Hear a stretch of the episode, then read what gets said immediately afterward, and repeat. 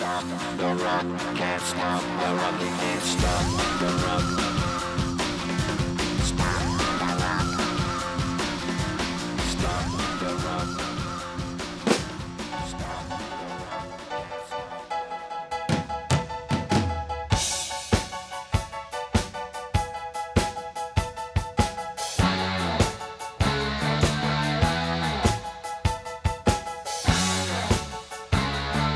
Hello, everybody, and welcome to Toronto Rock Total Access. Mike Hancock, along with Colin Doyle, we'll get you caught up on a pair of Toronto Rock games from this past weekend, and also look forward to Friday night, uh, Jim Veltman jersey retirement night, also fan appreciation night, and of course, that means it is the Rock's final regular season home game uh, this Friday night. Obviously, again, if you've been paying attention, the Rock have clinched a playoff spot, folks. So there still will be more games after um, the end of April. Sorry. Do we don't think- know if they're going to be at home or not. I guess is where I was trying to kind of smoothly segue into that just developed into a long pause there. Uh, Doily, we'll welcome you in here. Uh, how are you doing today? Notice that long pause. Radio etiquette. Ah, Uh, I am good okay. today. Uh, you know, just still reeling from the weekend. Uh, great week. Well, it, an up and down weekend of lacrosse Yeah. for those watching. I took a little bit in, but uh, I'm well.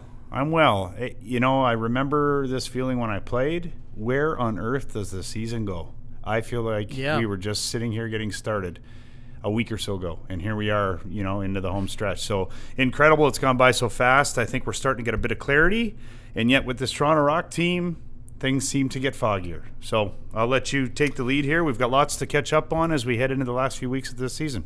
Well, let's talk about the great Friday night. Uh, phenomenal game, just generally speaking, but a massive win for the Toronto Rock. Something that, uh, you know, and I think maybe this goes to speak to, you don't want to say necessarily sometimes teams play down to their opponents, but, you know, let's face it, the with the Rock have played really well against the best teams in the league. They really have They have all the games against the best team, with the exception of the game in Georgia, maybe. yeah, they laid an egg. Uh, but other than that, the games against the top teams in the league this year have been Well, awesome to watch, and That's because they're a top team, yeah, and and it's been great. But then I guess then we find and then they're not a great team. what happens when they play against you know what on paper, anyways, is a lesser opponent. Um, Let's start with Friday. But yes, let's start with Friday and a game back and forth. You know, tied uh, seven times I think throughout the night. And in my uh, article that I wrote, I I kind of likened it to a bit of a prize fight with. Uh, Two boxers kind of taking swings at each other, and just when you think one team's down on the mat, the other guy comes back, and it's back and forth and back and forth and back, and then we get to overtime, which was awesome. And uh, even just the final five minutes of that fourth quarter, I mean, you couldn't have asked for a better night of entertainment that you know kept going to the very final buzzer and beyond. Um, but let's start with let's start with the offense and and what you thought up there. I mean, this is again, Let's start with Buffalo. Okay, all right. Let's start with Buffalo. Let's Buffalo. start with Buffalo. Okay, you had a long-winded. sorry. What you're saying there is this was a tremendous lacrosse It game, was. Mike, and I couldn't agree more. And I had a lot of people text me saying, "What a game!" And as much as I hate Buffalo, tip my cap. What a great game! It's fun Yeah. when lacrosse is played like that, man. You're glued to your TV, glued, glued to your eyes on the play. Uh, Matt Vinc was unbelievable for them, Mm-hmm. and Dhane Smith was unbelievable. Uh, Priolo was great. They they really they those three played a tremendous game. Uh, they didn't get any secondary scoring, and that obviously hurt them big time. But uh, that is attributed to our defense Yeah, who came to play. This is the defense that we remember seeing early in the year when we were raving about their one-on-one ability to shut players down. And aside from Dhane Smith, who we really didn't have an answer for, you know, he used his size and his speed tremendous, tremendously well, and he was able to get to the net, you know, at his leisure or leisure. But other than him, we really defended these guys well. And and we were talking off air beforehand. A couple of names that come to that come to the forefront here on the defensive end of the ball were Toulet, Toulette. Toulette, Yeah, and Mr. Brad Kri. yeah. I, I thought uh, Toulette seemed to have the Evans matchup most of the night, and he ate him up. He really made him look super, super average. And it was impressive to watch. That was really my first time seeing him. I know you said he played early in the year. I don't really remember him, but he played particularly well, and I thought Brad Kri, Haas, Latrell, those guys again, you know, Challen, all the, all the same old names back there were monsters, and then Jay and Mags filled in real well. So uh, I thought they were very solid. They're going to have to figure out a way to stop Dhane Smith, obviously, if they get that matchup in the playoffs. But, you know, a good game from Rosie, and that's your back end, and that's the defense that we've come to appreciate. And, you know, we got beat up pretty good on the draws, but that's to be expected. But all in all, defensively, we are solid. What's your take? Well, I think even defensively, when you think about this team, they can still get even better. I mean, Sheldon Burns and Brock Sorensen didn't even play, and Brock Sorensen was, I think, having his best season as a Toronto Rock so far until he got injured uh, a few weeks ago. So there's still another gear I think that's available there. Um, and I think overall, like you say, Brad Kri, I thought early on had a few uh, few takeaways where he's the guy. He's just stripping the ball, going in, winning the loose ball battle. And I think something else that Brad's added to his game a little bit is just, you know, he's the guy. You know, I, I'm leading the team in loose balls, but also you know, he's picking up some assists, so he's starting to do some things in transition as well, which I, I, think is a bit of a new wrinkle to his game too. He's got a career high, I believe it's 12 assists now, which I think is double anything that he's had previously. So he's starting to do some different things, adding some different things to his game, and that's where I think you know he's a guy that should be entering the Defender of the Year conversation, but for whatever reason doesn't quite get that respect um, elsewhere outside of Toronto, we'll say. But I think it's time to really start thinking about him as a candidate for that award this year. And uh, like you say, Ouellette, I think, you know, after playing the first game of the year in Buffalo, having a couple of moments that weren't the type of moments you're going to put on your resume, but it was his first game in the NLL. And I think he may have learned a lot from that game way back then and then has been back in the lineup over the last few weeks. And has certainly asserted himself as a player that you know can defend in this league, and he does have experience playing against men, playing in the MLL in the summer for the Florida Launch previously, and being a regular there, and being uh, kind of a fringe guy for Team Canada as well in the field game, and and being at that level. Um, in the outdoor game, and it's pretty exciting, I think, to see what he may bring here in the next year or two as a member of the Toronto Rock and what his ceiling is because I think over the last couple of weeks again like we've alluded to we're starting to get a little bit of a tease there that uh, Mr. Ouellette could in fact be a primetime player. Yeah, you know, going back to Brad, he's got that uh, Kyle Rubisch esque one handed strip almost down pat. And like you said, yeah. the, he's really putting the ball on the floor a lot this year we have some, you know, and we fall in love with the Toronto players because we're here, we're in this market, this is our follow. But if you're speaking defensively, some names on that list that ought to be considered for awards if they were handing them out, I, I think Challen ought to have some consideration for MVP. Yep. And I think that Brad and I think, you know, I don't think it's too far of a stretch to say Billy Hostrawser's had his best year by a landslide. And if you start to look at his numbers, I mean, look at his numbers on on Friday night against the best team in the East. Uh, 13 loose balls and two caused turnovers. Like th- this is this is we're well beyond the tough guy Billy Hostrawser. He's turned himself into a, an absolute machine out there. So you know, defensively, I think this is where our bread and butter is. If we're going to win, if we're going to win this thing, I think it starts back there. It starts with Rosie being solid, but it, it starts with our defense dictating pace. Little hiccup with Dhane Smith. They got to figure that matchup out. I think we have guys to do it, and maybe the game plan looks slightly different. But, you know, Les Bartley used to say, like, let John Grant have seven. Just don't let anybody else get any. And if that's the way that it's going to be, some coaches buy, buy into that and say, just don't let any of their perimeter or their fringe guys do it. And, you know, you kind of look at Georgia in the same boat. Like, you know, you can't have everybody going for three, you yeah. know, but if Lau goes for five and, and stats and the rest of the crew has one or none, you know, you might have a shot. So everybody looks at that thing differently. I, I remember Les and Eddie Comeau used to b- believe into that. So I don't know what the game plan will be, but this is going to be a team we're going to have to beat again when it counts. And Dhane Smith has given us some headaches, and he's a heck of a player. So we're going to have to figure that out. But I thought defensively we were solid. And, you know, moving to the offense, uh, what can you say about Robbie Hellyer? I think he's answered the bell here from those five quiet games. He's gone off. He's been a centerpiece of this offense while Tommy's been struggling. And I think that the addition of Adam only made the team much more deadly. Uh, he looked really good.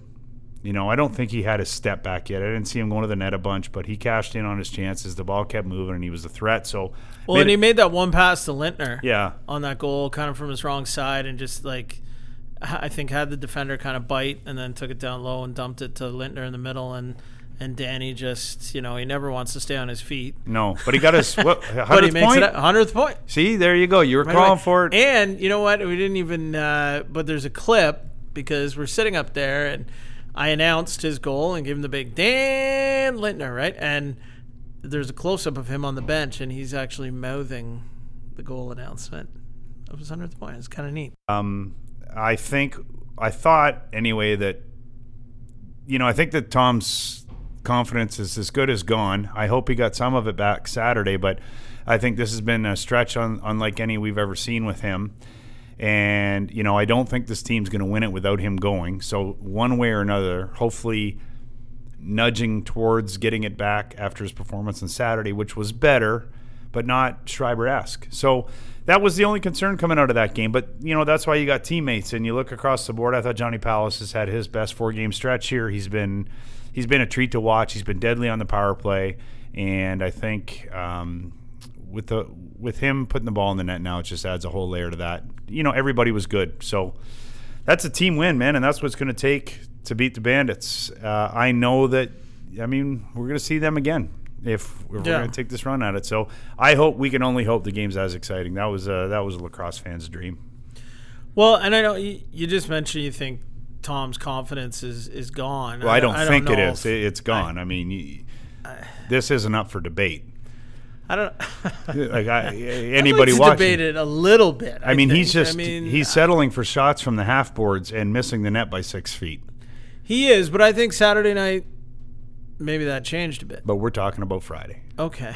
We're talking about practice. All right. Well, then let's. So let's move to Saturday. Yes, uh, Friday night when I left when I left my TV, Yeah. whoever was there, I said, his confidence is gone. Now let's move to Saturday. Then I think Saturday maybe he came back a little bit. He he scored a couple of goals that were a little bit more Tom esque, where he was getting to some places on the floor. I thought to uh, make things happen, but I I still think the way he's kind of started to challenge some defenders one on one and attack them with a lot of speed. I think we've seen that a little bit more recently, which has been a little bit different. Where he's kind of squared up against guys and he's had some chances and he's just been purely just beating guys, um, either inside or outside. But um, I didn't see it. I didn't see it. I, I think he scored some goals. He was a little bit more involved. Yeah, I, I thought everything from Tom on Saturday night was pretty good. I think it's a step in the right direction. yeah. I think there's no question there. But I, again, what could, not to beat a dead horse here, but the fact of the matter is, is he was unguardable. Yeah. When he is at his best, he is unguardable. And I can't remember the last time he's completely turned somebody inside out, walked to the net, and scored. I can't remember. Honest to gosh, I can't. Um, so I don't know. Uh, uh, it, it, I don't know what it is, but without his ability to make defenders miss, those slides are less and less likely, which breaks down to you know systems. Mm-hmm. And when Robbie wasn't doing it, he was easy to defend. But now all of a sudden, these last you know three four games, boom, he's he's got that step back. He's beating people. Slides are coming. And I think it opens up the rest of the offense. It's the same with Adam. When Adam's way out there past the dotted line, he's catching and scoring. You know, it's unfortunate. It's frustrating, but teams have to adjust to that. You can't leave him out there, which opens up more on the right side. So all these things are interconnected, and I just it it pains me to watch it because I think I- I don't know Tommy that well. I don't know him as a player. We've had such a small sample of him, but I, I know I know when Tommy's going and I know when he's not. And I feel like he's he's certainly on the on the lesser end of that now. And I, I, I can speak with almost certainty that it's because the confidence is shot, but you know, he has to find a way to dig himself out of this. Hopefully Saturday was a good start. And you know, we've got two games left here to get him going. And it just changes everything. I mean, they didn't even have him out there in overtime in the Buffalo game. He wasn't even on the floor. They went with Challen and Robbie in the three lefts. So it tells me everything I know I need to see right there. I mean, how do you, you know what I mean? They they're so uh, let's let him work through this. Uh, I think he's got to be held accountable a little bit because we've held everybody else on this offense accountable when it's been their turn. I think it's his turn now to really step up and be a leader on that offense and and find a way because if he can get things going from the top of the power play, it opens everything up. If he can get things going one on one and in the pick and roll, he's unstoppable. Defenses they can't defend it, so that's what we're going to need. Now let's talk a little bit more about Adam Jones and just how you see um, his effect on this team when he's going. Obviously, I mean, Jonesy is uh, he's unbelievable, but there's some things he he does that I think sometimes just look pretty simple. You know, when he's just bumping off guys and and getting that little bit of room to shoot. And I don't know, is there another player? I don't think there's another player on the Rock, but how many other players are there in the league that I think have the same kind of respect that Jonesy does for just his shot? Because it's tricky or something. I don't know what it is, his release or whatever, but you just see it in games. Defenders, even goaltenders sometimes, and when he scores goals, they don't look. You're like, oh, like He is so he found that unassuming. spot. Like he, yeah, He's so unassuming and almost like, for lack of a better word, he's so unimpressive. With like, but so good at the but same so time. good because he doesn't waste time. He doesn't waste space. He doesn't waste anything. He catches it. He gets a half an inch and he lets like a simple overhand three quarter sidearm Yeah. shot go, and it either goes far side hip or he drops it to the short side under the glove. But in essence, a goalie can't stop both spots. And seven out of ten times they're in the wrong spot. So he's doing something right. He's got Yeah. such a deceptive shot. Uh, but the nice thing with Jones and something that I've certainly learned to appreciate over the years is as soon as defenders jump on his outside shot, he has that one move to be able to get himself to the net. He can go underneath on that spin move and still burn a defender underneath. Defenders respect that enough that they're they're not super eager to get out on him, and he, it makes him tough to defend. The ball doesn't sit in a stick. He doesn't turn it over a bunch. I think he's like I said, he he's unassuming, but he gets the job done. And his shot, and I think his, I mean, if if I watch Craig, Dan Craig, I think his skill set is so unbelievable. But what he lacks is that that presence that Jones has. The the the veteran swagger. He just Jones understands how to get things done. And he's been getting things done his whole life. You go back to what Matt Sawyer said about him in Orangeville, arguably one of the best Northmen to ever play. He's a gamer. He knows his limits. He knows what he can do and what he can't do, and he plays so well within it that he was sorely missed when we didn't have him. And like I said, he's going to be a big piece moving forward, but he doesn't wow you. He just gets it done, and he draws penalties. He does everything that I, I think if if you're a young kid and you've got all the speed, side strength, and a great shot, but you find yourself kind of treading water. Well, I can't find a place to play. I'm not putting up numbers. Jones just takes what he's good at and hones it and does it so well. He's so good at that, and he's a gamer. And um, what I like about him is he's got great character. And I, I don't know that anybody grows a beard quicker. I just flat out I don't know that it's humanly possible. It's uh, it's what impresses me most about him.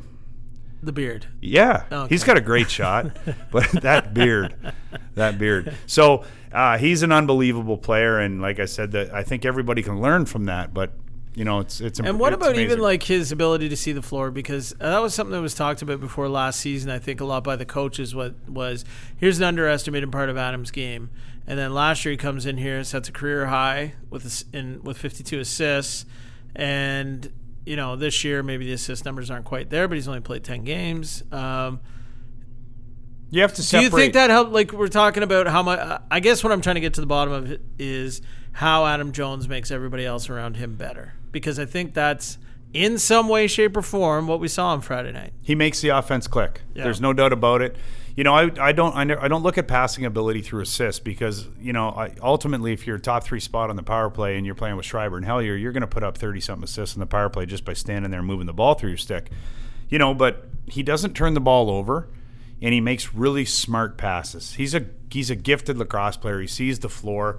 Uh, I think his passing skills are probably better than anybody gave him credit for but I don't think that's his bread and butter. The offense can move through him consistently, it doesn't get caught up in him, and that makes him a good ball moving forward, if you ask me. But ultimately, his biggest asset is his ability to score goals and keep defenders honest. So that's my take on, on him, and I think we you know we sorely missed him, and uh, you know it's so good to have him back. Let's hope he was just out Saturday as a precaution and the injury's not back. And if that's the case, he's got three weeks here to put it together to make this offense dynamite again the way we know it can be. Yeah, I mean, it'll be interesting to see if he does play on Friday night. I would think uh, my guess, with no insider knowledge on this, is that he probably would be in the lineup on Friday. But um, I think you know you can definitely bet he'll be in the lineup in what would it be? Almost three weeks when the Rock get to uh, Vancouver on April 26th for the last game. I think that's probably where we'll see a lineup that will resemble the team's best. Hopefully, Brock Sorensen and Sheldon Burns are both back by that point. You know, battling some uh, nagging uh, lower body injuries right now that uh, have kept them out of the lineup, and especially Sheldon comes back in.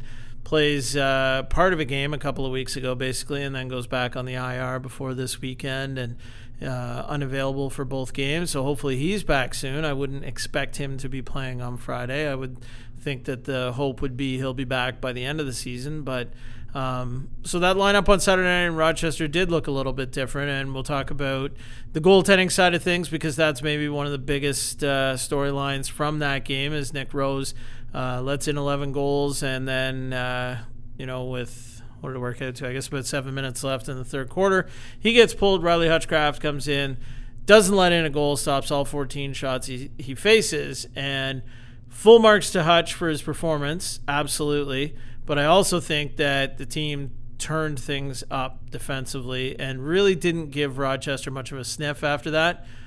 But as we talked off the air, he still made the saves he needed to make. So a good sign there that Hutch can come in and play some extended amount of time off the bench. Um, however, Yeah, I- on the flip side of it, there we're going back to back with Nick Rose. Not something we're going to encounter in any way, shape, or form here the rest of the season. Contrary to what you thought, though, you thought more the better, right? I did absolutely yes. So it's interesting. I mean, Nick's Nick's had a good share of bad here the last little bit. It- good on Hutch. I, I think Hutch is kind of hopefully given the coaching staff some confidence in him, which is great moving forward. But ultimately, there's no goalie controversy in Toronto. If this team's going to win, it's going to be with Rosie and net, and everybody knows that. So. Great job by Hutchie. Keep it going. He's earning his keep, and I think that's all going to be great in the long run for both this team and Hutch. But right now, you know, you got to figure out what's up with Rosie, and there isn't a lot of figuring out to do. I mean, he's either going to be on or not, and I think that's Yeah. what gets concerning because in a one-game knockout, you don't get the luxury of a second chance. So uh, there's really nothing anybody can do. Uh, Rosie's got three weeks to put his game together and be at his best when it counts the most. And you know, I've been the number one Rose supporter all all year long, and you know, I don't want egg on my face, but I- I don't know that I'm as confident as I was before. But that being said, uh, he's got three weeks to prove it, and I guess between uh, they missed their chance to get a home playoff game on Saturday by laying a bit of an egg, if you ask me. Um, so really, there's nothing to play for other than that third seed. Uh, I don't think if I am I wrong. Can they still There get still is a place? chance they can get second place. Yep. So, you know, I guess they continue to battle. They got a great schedule. They, they can take a series with New England here, and then they've got Vancouver. And so they look after their business to see where the chips lie. But I think they missed a really good opportunity to put some pressure on Buffalo because Buffalo hasn't had pressure on them all year. So they missed that. It's disappointing. But I think coming out of that game on Saturday, the biggest concern here, if any, is is Rosie. Yeah. And uh, you know, just their the team's inability to go out and jump on an opponent when when they could have really sent a message. Like I said, one step forward, two back. It just the whole weekend was kind of disappointing because of that game on Saturday. But it doesn't take away from what they did on Friday night against a great team. But there's no point in discussing it any further. They weren't great. They got beat by a team that they shouldn't have, in my opinion, and they lost a great opportunity, put some pressure on on the second seed. All of it doesn't matter, Yeah. I guess, from here on out. And I think Friday might have been more than one step forward. It would have been ten steps forward had they won Saturday. I, Yes, I, I it would just, have been a nice complimentary piece. But here's the thing: they've still got the opportunity here, and absolutely, they need help. They also need to win. So to get that number two seed, they can't finish ahead of Georgia right now. Georgia's the only team that's clinched a home playoff game here in the East. So there is still a chance, and I think it is still you know, a possibility, and it's and it's important. Look at how good Toronto. We're seven and one here at home, which makes Saturday all and that the more disappointing. one yes, and the one loss was by a goal. We're you know a shot or a drop here, Yeah. and some of those wins sure could have been exactly the same way, could have gone the other way, but we're we're one shot maybe away from being eight zero oh at home, so. you, know, want that home game? How you do want that but home then you game. come so that's with why that I mean, effort. There's there's still something to play for here down the stretch, and while you do need some help, I I still think um, these last couple games are very important because also you know e- even if things don't roll your way with Buffalo losing a couple of games here over the last three weeks here, two games, but you still that Vancouver game, as much as it may mean nothing in the standings, I think it's going to mean a ton because that could be the first time in quite some time we're seeing the full lineup together too, to see what you're going into the playoffs with and how you're riding. Because I, I still don't think. I mean, if everybody's back in that game and then the team lays an egg, but potentially, I don't think. I don't know. I mean, you can speak to this, but I can't see them laying an egg in no, Vancouver. but I, like, I'm just saying you don't want to go into the playoffs No. with any question marks around any guys, health wise, performance wise, anything. You want to go in there and put. just don't let them off the hook for Saturday's effort. That's all I'm saying. We'll move forward. I'll I'm get not over this because I think in the first in the first part of that game they had some really good chances to score and didn't. And I think sometimes it gets overlooked a little bit when the offense isn't scoring, how much that just changes the, the flavor of the game and the the pressure it puts on the defense and the goaltending when, you know, with lacrosse being such a game of momentum sometimes, right? If your offense isn't doing anything to kind of change the momentum of the game, then you're now asking your defense to get every stop. Georgia doesn't give up opportunities. They don't miss opportunities like that to, to increase the gap. Saskatchewan never missed those opportunities. Yep. Now they have this year. So Yep. like if you want reasons to believe this is a championship caliber caliber team, I think they missed one Saturday. That's all I'm saying. Yeah. Um, and really it's irrelevant now. We move forward, but I feel like there's been two or three opportunities this year where this team has been able to had the opportunity to separate themselves and they didn't do it, and that concerns me. So it doesn't take anything away from the fact that potentially this team can go on a four-game run and win the championship. Yeah. But they haven't given me the reason to think that yet because I just feel like they keep skipping opportunities. Signs of true championship teams, they don't pass up those opportunities. Georgia goes into Rochester Saturday and they beats them by 12. They- You know, they, Yeah. do- they just take care of business.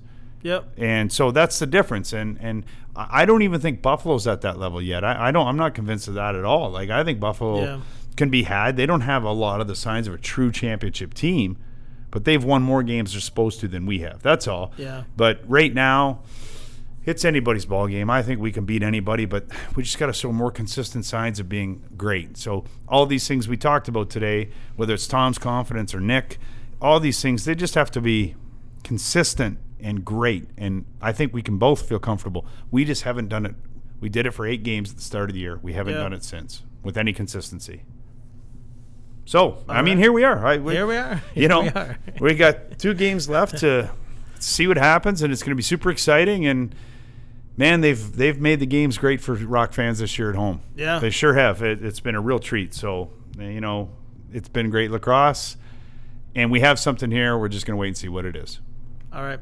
Okay, we're going to take a short break here, uh, regroup, and then we'll uh, chat about what's ahead this week, the game against uh, New England, and all the other fun stuff that's going on this week, Fan Appreciation Night and uh, Jim Veltman Retirement uh, Jersey Night. So we will uh, take a short breather here, and we will be back in a moment. Stick around.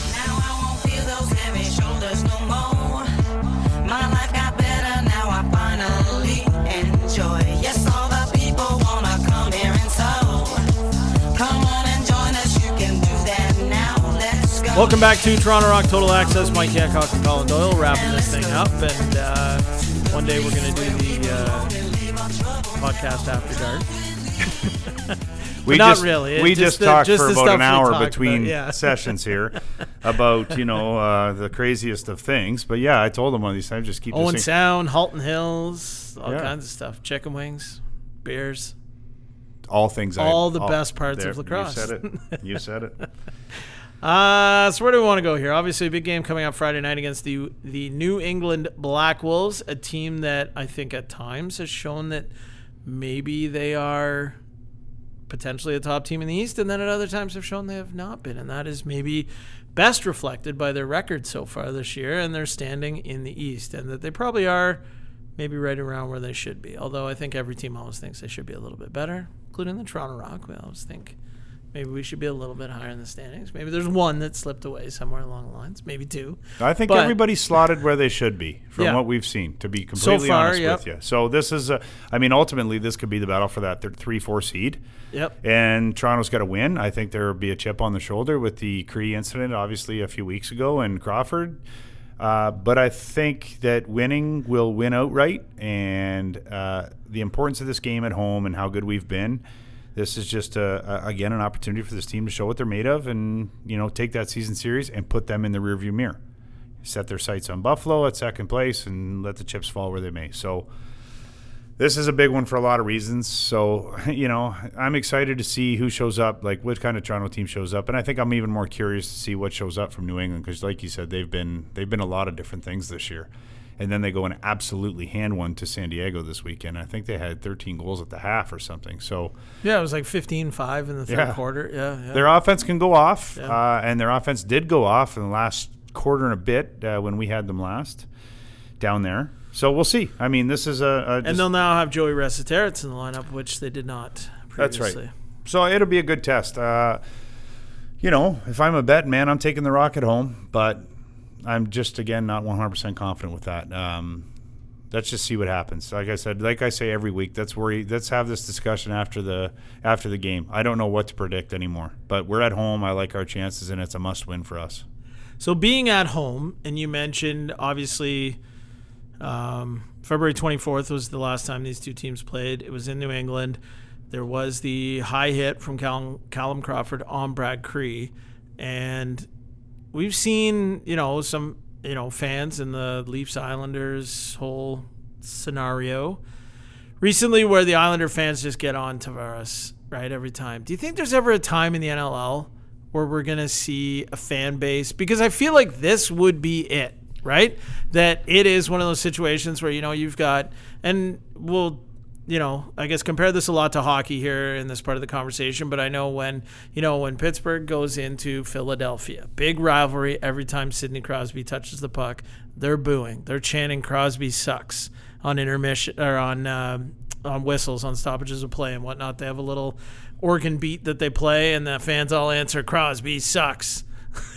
Well, Philly's got her down pat. I mean, across the board, they always Okay, have. yeah, but you know, do you think there's ever a time in the NLL where we see that where the fans are because like uh, sorry, back to what I was trying to say was this is one of those times where you would think a team's fan base every time said player would touch Crawford. the ball, yes, would the fans would be booing. No, I don't. I don't think we're But there think- yet. yeah, I, I don't think. I think our fans are educated, but I, I, I think for the most part, all of our like most of what our fans know is what they see at the ACC. Yeah. Because of the lack of exposure, you know, with the game on TV. I, I don't know that a lot of our fans would have even seen that game. I think there's a select group that would have been tuned in. Yeah. Uh, but no, I don't think a lot of them even know that's happening because, you know, that storyline ultimately after that fell between Twitter, small amount of fans followed on Twitter, and then uh, ultimately between the PLPA and the league and those two players. And Yeah. that's it. I think it's a moot point. I don't think anybody will know. It'd be like you said, it's a perfect opportunity for our fans to show they got Brad's back and and chime in. I just don't know that anybody's that aware.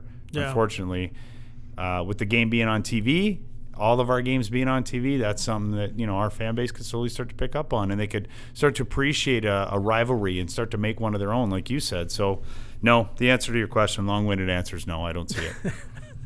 I hope so. I it think would it would be be great. neat. It would be so great for the Maybe you started right? up top. That we pipe Like- some maybe pipe some booing into the Yeah, into like the overlay arena. it, or just like you could Crawford sucks. you know. say it with me, Rock City. if I was there, I'd be. If I was, if I was there, I'd get the chant started. Okay, I'll tell you that. If you hear it, you know I'm up there. You know my section. That means I started it. okay. I got Kri's back. All right. All right. So should I call you out on the mic and be like, "All right, Doyley, Let's hear ya.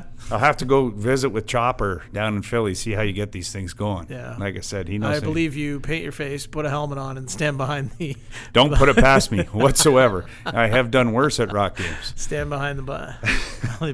Let's go. So yeah, I don't know. It'd be nice, but I think more importantly, there's a game to win here. I Yep. hope that I hope that it does get settled. I hope that we win the game. We'll move on. All right.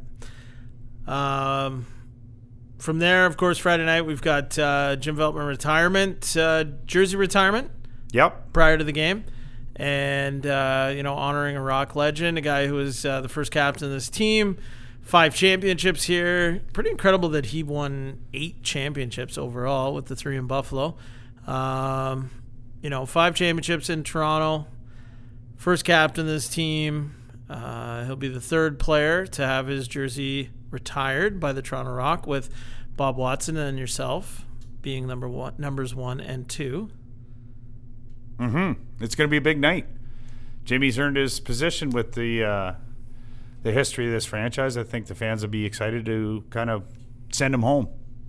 Yeah, and I think it's something that the fans have wanted for a long time, and and this is a night that we hope that uh, those fans who uh, you know have been very vocal in in recent years about uh, the team, you know, retiring Jim's number thirty two, that hopefully they come out and support this uh, on Friday night, and it is the last regular season home game of the year. We should mention to season ticket holders who got a email this week that this is your last chance to use your regular season bring a friend vouchers. Does that mean it's autograph night after? It means featuring all-time great Colin Doyle. No, No. No. no, no, not unless you go see him in section whatever. That will be the beginning and end of autograph night with Colin Doyle. that is correct. Autograph night. Okay, good. we'll expand on this later, Mike and I. this is an inside Uh, joke. yeah. Well, we we did talk about it on the podcast a few weeks ago. How much you loved autograph. I, yeah, you're right. yeah, you Being, loved it. yeah, totally facetious on that one, but yeah, uh, autograph night was something. Anyway, It is good for the on. fans, anyways. Fans love it. It's the best for the fans. We've got uh, it'll be on the concourse. Uh, it won't be uh, on the floor, but it'll be on the concourse, like it was last year. And fans can line up after the game. And Do you remember? We used to be able to have beers during that time. you probably don't remember that. I think that. Was I think you were the one that put a put a stop to it. Pre me, I think. You know, you sit with Laddie. Laddie was always squaring things up down there. You're always good with the big dog. And, And it made you guys the just got refreshed after the game. yeah. with a couple of. And then I remember, like sometime around the time where you started taking control of this thing, I think that ended. I don't think so. I'm not pointing I fingers, don't but think so. I think that was. Well, it was. I feel like perhaps the building may have said, "You guys can't be cracking pints while the fans are here, and we're not serving alcohol anymore." And Yeah, it's a gray area. it's a gray area. that perhaps was exploited previously. that was black and white to some guys. um, but was- yeah, you might have been able to do some serious work there because that autograph session was an hour and a half. Oh, you get Ish. a. Uh, sometimes you wouldn't even shower up. You just walk right to the post game out of the concourse there. Where you go. Go back Might and get the well. bags later. Well oiled. Let's go. Yeah, hour and a half, two hours later, you're ready to go and hit Bedallies up. Have two for the show rocking out in there. Two for the show. Remember those days? Yeah, I remember. I remember what was the there was another band that for one Rust. year I feel like Rust. yeah Rust the early days. It's funny the guys who uh, work for our marketing uh, media buying agency that we use here they're big fans of Rust. I think Rust is still around? I don't know, Oh, okay. but I just remember there was Sister Satellite was a band that one year I can't remember what year it was the early two thousands. And they were they seemed to be it rotated sometimes I think for a little bit like two for the show wasn't there all the time one year or something. And I remember Sister Satellite they played this one song every game and it was brutal. But it was fun. It, it just added to kind of the whole event you know what I mean? It was things you would come to expect at the rock game and it was uh, it was fun. Down memory lane, are we now? yeah Beers at the autograph line, talking about two for the show. Yeah, it was. Uh, those were the days. I think two for the show played at uh, somebody's wedding here Really? Yeah, I think so. I think I heard that. I wasn't around when that wedding took place. Well, if I if I understood the relation, I, I think somebody from our ownership group was friends with two for the show. I think there was a relationship there, so they were probably. and one of the guys had a daughter.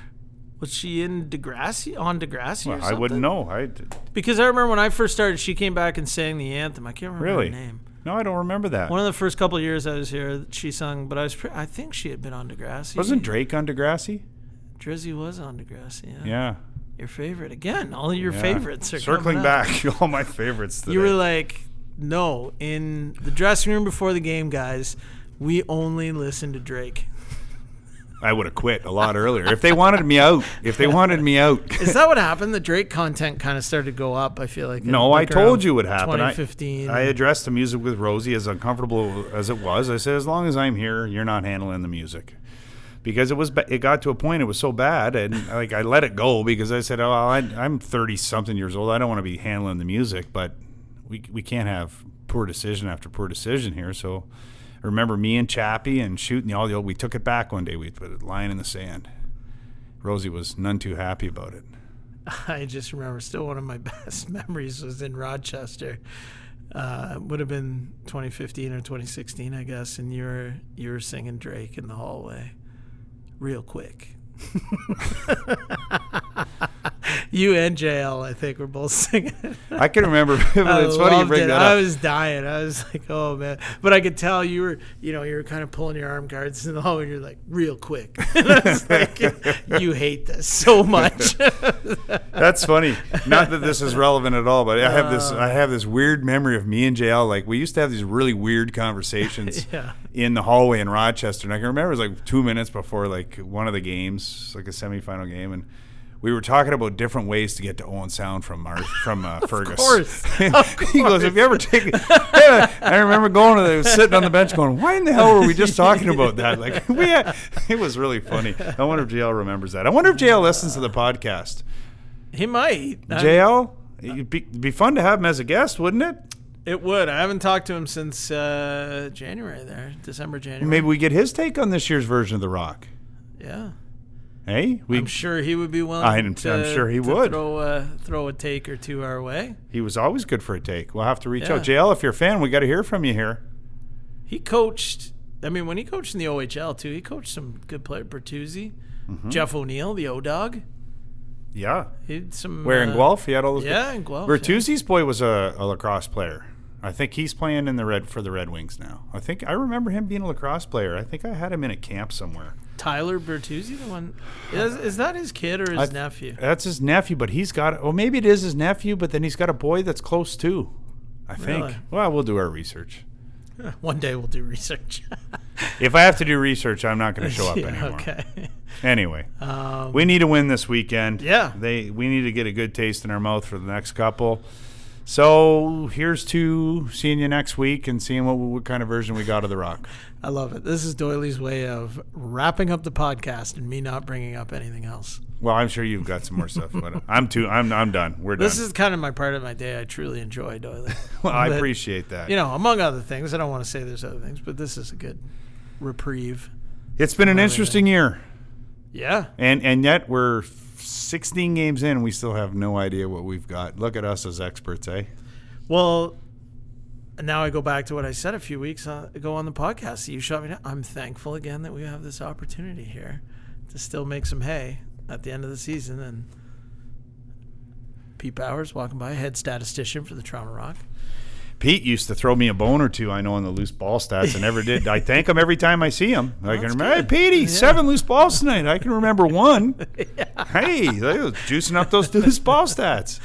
Well, you know, and we should say there's a few people in the office becoming huge fans of the podcast, and head statistician is one of them. And he carves out some time Wednesday afternoons If we got to give to listen to the pod. year one podcast fan of the year, are we going with Pete Bowers or are we going with Hutch's old man? Ooh, that could be a Twitter poll. Although no one would know what we're talking about. Well, they would get two votes. We'd both Yeah. have to vote for one of them. Hmm. or Pete would vote for one. Hutch, yeah. will be the tie. It'd be a tie, 2 2. Uh, Anywho, Anyways, yeah, we're gonna wrap this thing up. Don't forget, get your tickets for Friday night's game. It is Fan Appreciation Night. It is the Rock's final regular season home game, and as we have talked about here, there are different scenarios that exist that. You know, this could be the Rock's last home game until the NLL championship, should the Rock make it there. Because in a two out of three series, obviously the Rock would host at least one game in that uh, series, depending on how long it goes. But the Rock would get at least one home game. But right now, there is a chance if you finish in the three or four hole, you may not be home until then. So make sure you get out this Friday night to watch the Rock. Could be your last chance to watch them for quite a little while here, about six weeks probably. If uh, you know the Rock end up third or fourth and make it to the championship, it'll be three or four, or sorry, five or six weeks before the team is back home again. So And all the young lacrosse players out there, enjoy this time of year. This is the best. Snow's melted, rinks are open. You start to get in with your teammates, get the tryout process going.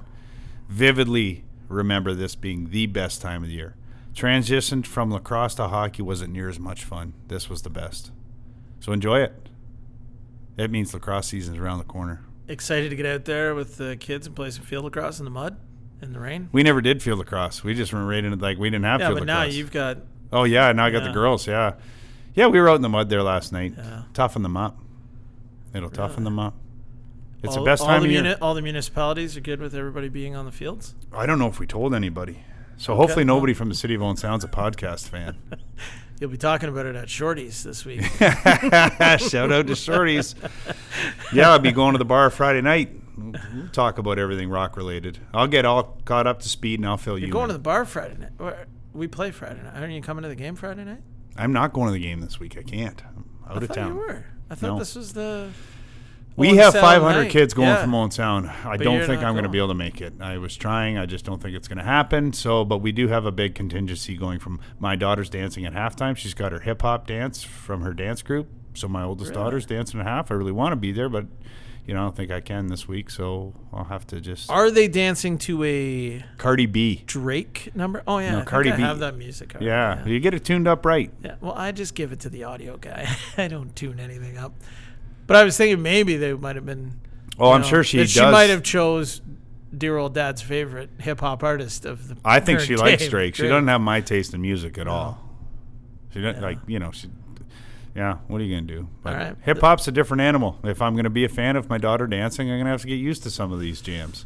That's life, Mike. This is officially the longest closing of the podcast. I thought we were done ten minutes ago. I'm looking at the clock tipping. Look, I'm out here. I'm physically leaving. Okay. So all see ya. Okay, so that's it. Uh, that's all. Don't forget get your tickets. Make sure you are in your seats by 7:15 p.m. on Friday night to make sure you don't miss any of the pregame ceremony where the Toronto Rock will retire the number 32 worn by all-time great NLL Hall of Famer, Toronto Rock Hall of Famer Jim Veltman. So, in the meantime and in between time for Colin Doyle, I am Mike Hancock saying we'll see you Friday and we'll chat next week.